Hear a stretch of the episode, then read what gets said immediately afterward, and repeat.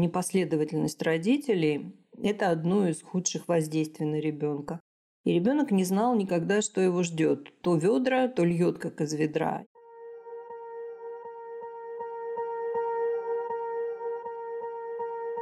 Всем привет!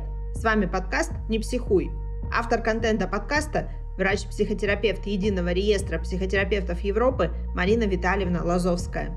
В этом сезоне подкаста мы решили сделать новый формат – аудиокнига – в каждом эпизоде в виде диалога Марина Витальевна и я, Дарья Лазовская, читаем кейсы, ситуации из рубрики «На приеме» и отвечаем на вопросы слушателей.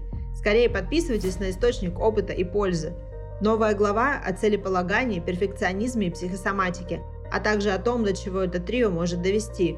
Узнали себя и теперь не знаете, что делать? Без паники. В комплекте инструкция по эффективному выходу из этого замкнутого круга. Истории из жизни самые интересные. Кейсы на приеме у психотерапевта – это возможность получить пользу от опыта другого человека и найти там что-то свое. Алгоритмы универсальны и работают для всех, поэтому применить новый опыт можно сразу же в спокойной обстановке под наши голоса. Запись подкаста ведется во время живой трансляции. По сути, это настоящее интерактивное шоу. Ждем вас в прямом эфире каждую неделю по средам в 10.00 по московскому времени в нашем телеграм-канале «Не психуй». Активная ссылка в описании выпуска.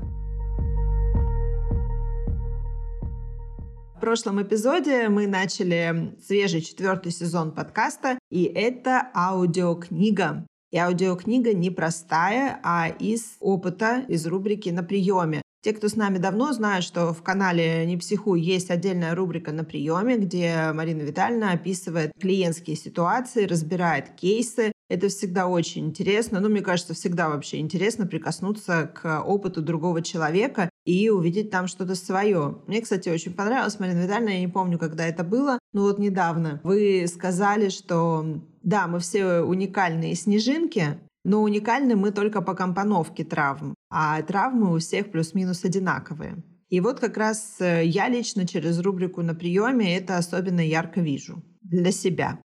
Да, все верно. Поэтому есть опция такая у нас, во всяком случае, возможность, которую мы можем развить. Вот друзья, которые приходят у нас регулярно на трансляции, как раз вот именно эту опцию, этот скилл, этот навык, как хотите называйте, его развивают это умение учиться на опыте других, на ошибках других. Поэтому вот эта рубрика на приеме это как раз возможность увидеть, что ситуации бывают разные, некоторые из них с нами входят в резонанс, и мы знаем, что вот так можно эту ситуацию решить. И когда она нас самих накроет когда-нибудь, мы уже будем более компетентны, более подготовлены, быстрее адаптируемся, а значит найдем лучшее решение.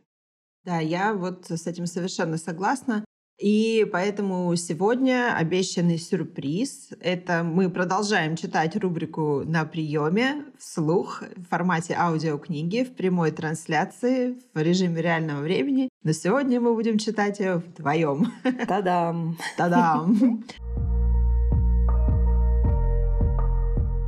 Ну что, поехали? Поехали, да. А, Витальевна, я вам предлагаю тогда прочитать заголовок, и мы дальше продолжаем. Послеродовая депрессия – это когда родился и живешь. На что способны завышенные требования к себе? На приеме.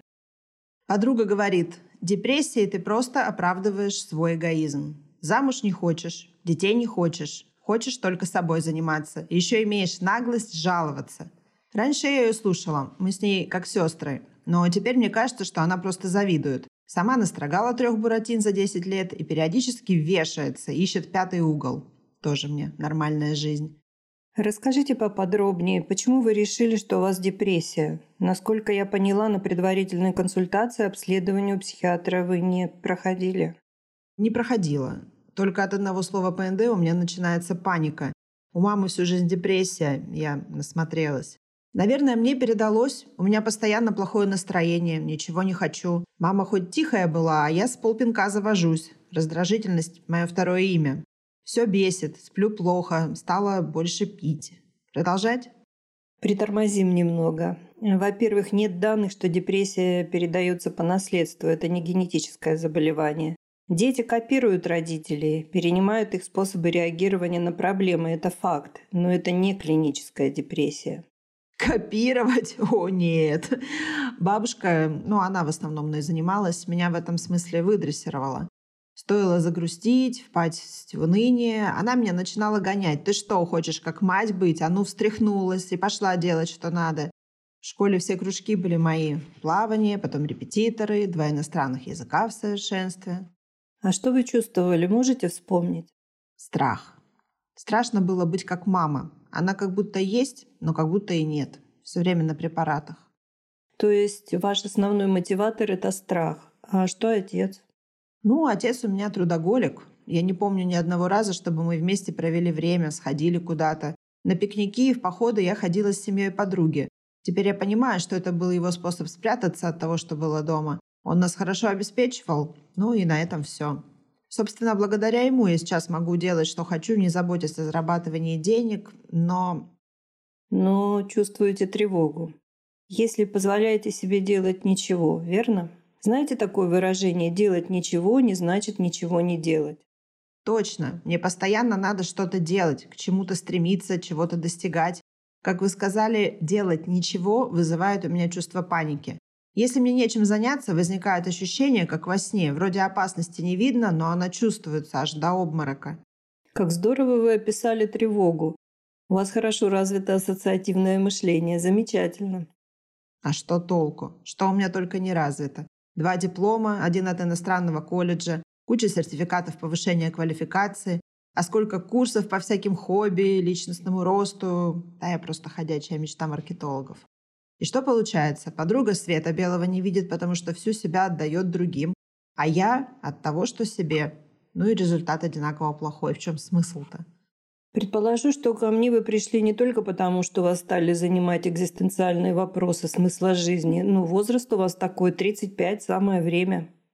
Нет, конечно. Я хочу узнать вот что. Можно пальцы прям загибать. Да. Есть ли у меня депрессия? И если есть, к кому обратиться, кроме ПНД? Это раз. Связано ли ухудшение здоровья? Ну, у меня хронический цистит и обострился детский нейродермит с тем, что я вам рассказала, это два. Что мне вообще делать? Как выбраться из этой бессмысленной возни? Это три.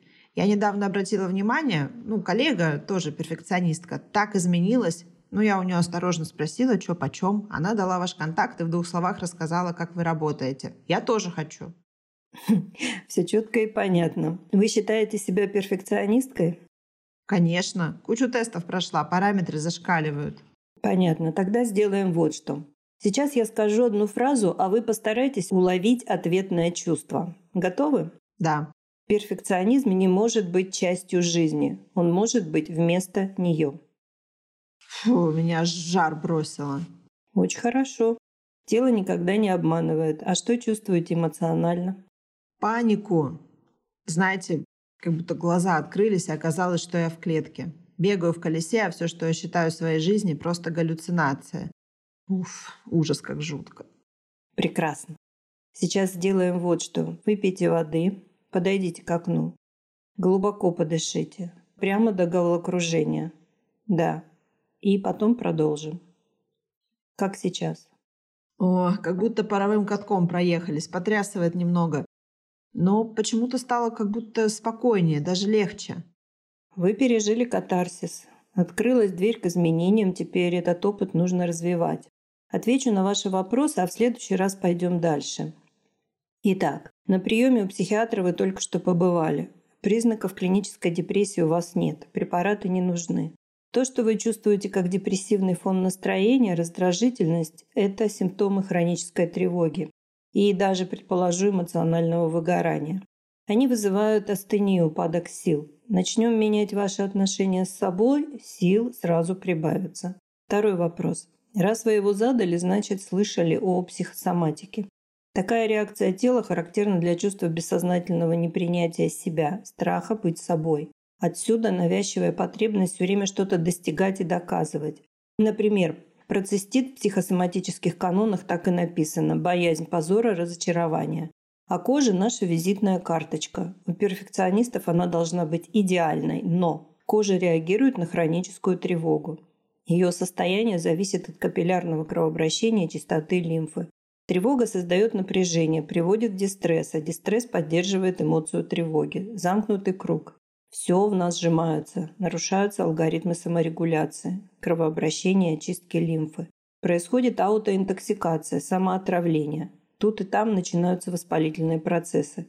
Иммунитет перегружен, опять астения. Третий вопрос.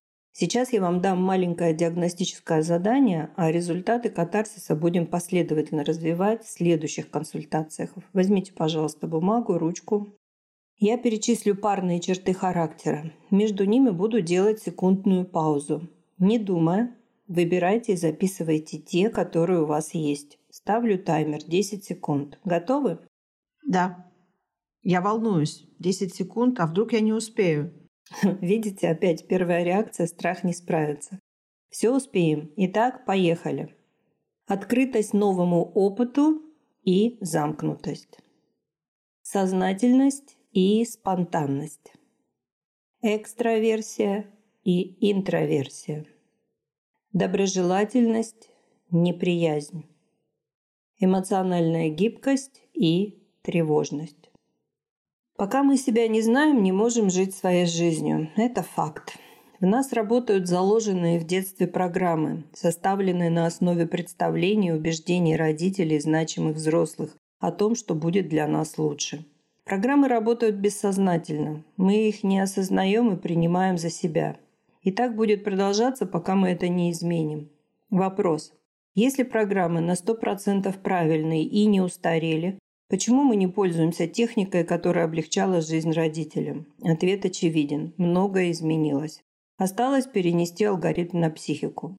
Особенно это стало заметно сейчас, последние два года. Устаревшие способы реагирования на трудности и определения вектора направления жизни делают нас неадекватными ситуации, тормозят, не дают быстро меняться, перестраиваться и адаптироваться, приводят к выгоранию и опустошению. Исследования показывают, 80% людей делают не то, к чему расположены и чувствуют себя несчастными. Быстро курсы личностного роста не дают желаемого результата. Почему? Они не могут пройти дальше защитных программ эго, не берут уровень бессознательного, не дают понимания, что нужно именно мне. Для этого нужно время и другие технологии. Наоборот, на курсах происходит то же самое, что делали с нами в детстве. Навязывают чужие стандартные ценности и способы их достижения. Что в итоге? Вызывают еще большее напряжение, со мной что-то не так. И разочарование. Если бы только в курсах. Зачастую и в себе тоже. Что делать? Шаг один. Сделайте упражнение. Алгоритм описан в консультации. У вас будет общее представление о себе. Продолжайте читать статьи, алгоритмы адаптации на нашем канале и делайте диагностику адекватности самовосприятия. Шаг 3. Оставьте заявку на курс адекватности и адаптивность, с вами свяжутся и помогут пройти экспресс-алгоритм диагностики самовосприятия. Вы узнаете, что именно вас тормозит, что мешает быть спокойным и уверенным. В результате вы получите полную картину, индивидуальную, точную и по фактам. После прохождения алгоритма никто не остается прежним, настолько все очевидно. Шаг 4. Настроиться и стать в сентябре слушателем нашего базового курса «Формула благополучия». И это изменит все. Кстати, у барышни все хорошо. После капитального апгрейда она уехала в страну своей мечты. Открыла онлайн-школу и занимается тем, что приносит ей и удовольствие, и достаток. Преподает иностранные языки. Когда она хочет отдохнуть от пары своих буратин, с этим тоже проблем нет. Все проблемы человека, который нашел свое правильное место, просты и решаемы. Берегите себя. Здорово! Мне понравилось. Ну что, Дарья, аплодисменты. Я тебе аплодирую. Ты прирожденная просто актриса. В тебе открылся еще один талант. Друзья, кто хочет поаплодировать, пожалуйста, поднимайте руки, пусть это будут ваши аплодисменты. Замечательно. А, вы знаете, Марина Витальевна, у меня в процессе тоже, я, понятное дело, я читала эту статью уже много раз, но вот эта вот фраза про то, что перфекционизм не может быть частью жизни, он может быть вместо нее. Во-первых, сама по себе она, мне кажется, просто формата мощного инсайта.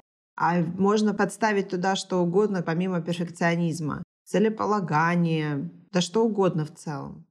Ну, в целом это один и тот же комплекс достигаторства, целеполагания, перфекционизма. Они как-то за ручку все время, как три сестры ходят. Поэтому, да, ты верно подметила. Магазин возможностей – это подборка инструментов школы самосоздания, созданных на научной основе с учетом знания и понимания алгоритмов жизни. Каждый инструмент – это устойчивая инвестиция в изменчивом мире. Они не портятся и не устаревают. Инструменты качественны, эффективны, уникальны и долговечны. Они проверены на практике и показывают высокие результаты, а еще адаптируются под владельца и развиваются вместе с ним. Выбирайте инструмент, пользуйтесь возможностями, живите лучше. Активная ссылка в описании выпуска. Марина Витальевна, это вот такое трио, да, получается? Перфекционизм, целеполагание, которое тащит за собой психосоматические проявления. Ну, в общем, да, потому что нарушается главный алгоритм контакт-отход. Вот у нас все, абсолютно все, что можно назвать живое, ну, в общем, ученые так и определили, что такое живое. Это наличие в объекте химических процессов и постоянная динамика изменений. И этот алгоритм контакт-откод, то есть напряглись, расслабились, напряглись, расслабились. А у перфекционистов травма работает так, что они не могут расслабиться. И получается, у нас даже есть э, цикл статей «Не умеешь расслабляться, не напрягайся». Это вот как раз подборка завтра выйдет в четверг. Посмотрите, там все эти статьи есть. И, в общем, нарушая этот алгоритм, мы находимся в состоянии хронического напряжения.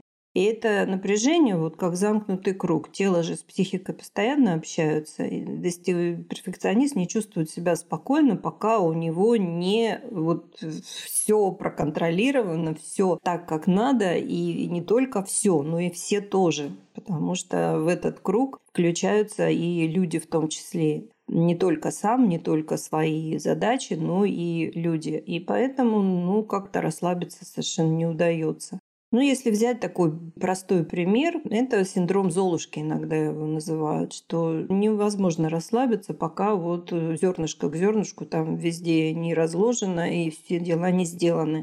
И если мы это понимаем, если мы видим в себе признаки перфекционизма, то если чуть-чуть вот так расширить восприятие и понять, что все болезни от нервов, да, вот, вот и все, вот и начало психосоматики. Потому что хроническое напряжение, вот у нас курс «Жизнь на ладони» только что закончился, мы как раз вот там вот это объясняли, что хроническое мышечное напряжение приводит к нарушению капиллярного а, кровообращения. А у нас 100 тысяч километров капилляров в теле. И от этого нарушается вся внутренняя инженерия, все алгоритмы саморегуляции, и начинаются разные поломки психосоматического порядка.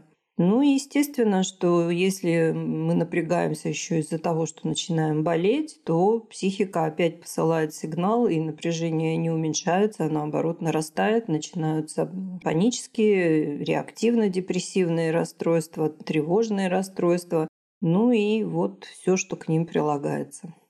А есть у нас еще такой э, триггер э, психосоматический, это гиперконтроль. Вот он же тоже с целеполаганием и с перфекционизмом связан.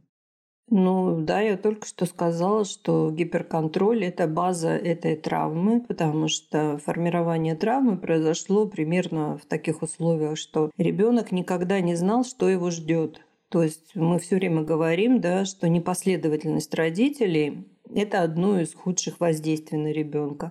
И ребенок не знал никогда, что его ждет. То ведра, то льет, как из ведра. И поэтому он берет на себя такую функцию, как все контролировать чтобы вот все-все возможное, что может принести ему огорчение, было сделано в идеальном варианте. Что такое перфекционизм? Это чрезмерное стремление к совершенству. То есть ребенок старается все сделать так, чтобы ему ниоткуда никогда не прилетело. Но это же невозможно, потому что непоследовательные родители – это родители, ну, которые руководствуются своим настроением. У немцев есть такое прекрасное слово «лауниш» – это человек настроения. И ребенок не может это проконтролировать. То есть ему кажется, что он все сделал для того, чтобы эмоциональный климат был нормальный вокруг него, а у родителей опять сменилось настроение, и опять э, все не так. И это входит в привычку, то есть это становится такой привычным паттерном, повторяющимися такими элементами поведения, а потом оно, ну, оно вообще не осознается. И спросите, вот сколько я видела людей с гиперконтролем, а я их видела очень много, потому что в основном идею пойти все таки разобраться к психотерапевту тоже чаще всего им приходит в голову, потому что им надо научиться это все контролировать. Вот столько раз я видела замученного, просто измученного, измочаленного, выгоревшего человека. Некоторых это развивается до степени обсессивно-компульсивных расстройств. То есть, да, это очень такая серьезная проблема, сложная проблема. Поэтому, если вы видите в себе эту проблему, не можете никак отдохнуть, не можете никак успокоиться, не можете разрешить другим жить так, как они хотят, ну вот, записывайтесь на курс адекватности, адаптивности, и через неделю у вас будет полная картина масла. А у меня еще вот э, такой вопрос возник вот в контексте того, что каждый человек может стать взрослым самому себе. А может ли взрослый быть э, непоследователен с самим собой? Ты имеешь в виду э, возрастной ценз взрослый или субличность взрослый? И-и. Нет, тогда ну, это два разных вопроса. Хорошо, тогда можно оба. Хорошо. Если мы рассматриваем людей, которые повзрослели, то есть выросли, но не повзрослели, это по Фрейду, Выросли, это значит, они достигли э, возраста совершеннолетия, но ведут жизнь как взрослые люди, но при этом они не повзрослели. То есть они инфантильны и, в общем, не функционируют как э, разумные взрослые. В большинстве случаев, вот особенно сейчас, э, в начале 21 века, это стало уже просто эпидемией нежелания взрослеть. Кто такой вот этот неповзрослевший а взрослый? Это комплекс программ, которые он перенял у своих родителей. И поэтому, если он видел в отношении себя непоследовательность, если его родители руководствовались эмоциями и настроением, а не разумностью, то откуда у него могут взяться другие признаки? Поэтому Фрейд говорил, и мы говорим, что психотерапия – это доращивание невыращенных детей. И если мы понимаем, что мы точно так же вот сегодня хочу и делаю все, что хочу, а завтра буду за это расплачиваться. То есть в инфантильном сознании постоянно идет э, конфликт желаний и воли. И видно, когда что побеждает. Побеждают желания, идем в разнос. Побеждает воля, начинаем везде закручивать гайки, искоренять, совсем бороться до следующего срыва. Все это, друзья, не работает, потому что работает только одно. Нужно научиться работать со своими чувствами, со своими эмоциями, понимать себя и только благодаря этому учиться собой управлять. Изучать себя нужно. Это единственное, что нам вообще нужно делать в жизни. От этого зависит все остальное. А то, что касается второго вопроса, субличность взрослый по Эрику Берну, это субличность, которую мы искусно выращиваем. Почему? Потому что у инфантильного сознания нет этой субличности. Субличность взрослый – это такой арбитр, дипломат, который оценивает факты и приводит аргументы, как нужно поступать. То есть там нет эмоций вообще, от слова совсем. Все эмоции находятся в субличности вот в этой парочке неразлучной родитель-ребенок, а у взрослого это вот рациональный ум, который в состоянии контактировать с реальностью, какой бы она ни была, и принимать те решения, которые на данный момент будут самыми адекватными. И этому тоже нужно учиться. Вот у нас на курсе ФБ как раз идет вот именно установка на то, чтобы выделять, учиться выделять и учиться развивать в себе субличность взрослой. Вот этот вот э, аналитик. Я помню, что мне на курсе «Формула благополучия» очень трудно было выделить именно субличность взрослой, потому что я считала, что она у меня уже есть, ведь я же выжила, значит, она у меня есть. Да, Опять же, это Эрик Берн нам все это объяснил, что зачастую взрослые люди действительно так и думают, ответственные, которые действительно ну, живут как ответственные взрослые. И там происходит заражение субличности помогающей родители, и она выдает себя за субличность взрослой. Отличительный признак только один. Субличность взрослой – это, ну давайте применим такой вот эвфемизм, это холодный расчет. Понятно, что нам далеко не в каждой ситуации нужна субличность взрослой. Потому что если мы будем руководствоваться только субличностью взрослой, мы будем как роботы. Да, мы будем великолепно функционировать, но мы будем холодными отталкивающими для других людей.